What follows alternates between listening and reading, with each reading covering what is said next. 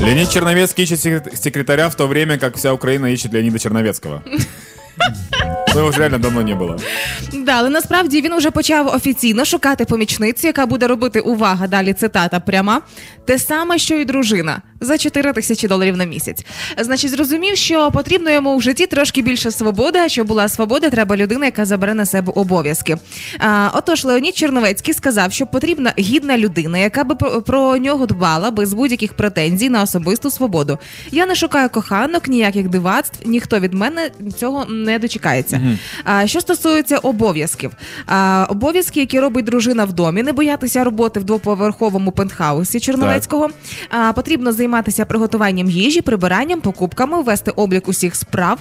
А, при тому 30-50 років їй має бути. А, Так. мають бути права на керування авто, має пр- е, проживати в Ізраїлі або мати право проживати в Ізраїлі. Ага. Ну такий от ряд вимог, але 4 тисячі доларів. Слушай, ну до этого, судя по всему, он все это делал, правильно? Раз ему понадобился такой человек. Ну виходить тоді, да, він стомився чуть. Поэтому его и не было слышно и видно нигде многое время. Ну, долгое время. А ну слухай, поки ти прибереш, поки вже звариш там якоїсь вечері, вже й спати пора. Як про себе заявляти, коли ти встигнеш? Но с другой стороны, прикинь, это же получается не домработница, правильно? А это прям вот секретарь, да, либо помощник. Так. Получается, что во всех бытовых вопросах можно официально отвечать, типа, обращайтесь к помощнику. Звісно, ну ось е, може бути зовсім по-різному. От коли я буду звертатися, наприклад, з якимось офіційним запитом, от ти Леонід Черновецький, Да, і кажу, да. пане Леонід, а як можна, коли можна почути вас офіційно в медіа, коли ви оголосите або про повернення своєї в велику політику, або можливо про заснування нової справи якоїсь? Когда Тамар вывесит стирку, будет ответ.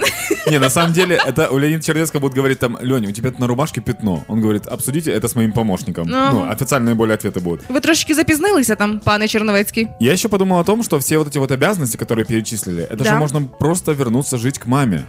І мама буде відповідати за твій одяг і Ну да, розбиратися да. з твоїми справами, вчасно будете на роботу. Конечно, и мама будет счастлива не потому, что ей платят, не потому, что сын вернулся, а потому, что платят 4000 евро еще за это. 4 тисячі євро за те, що ти мамочка. Це прекрасно.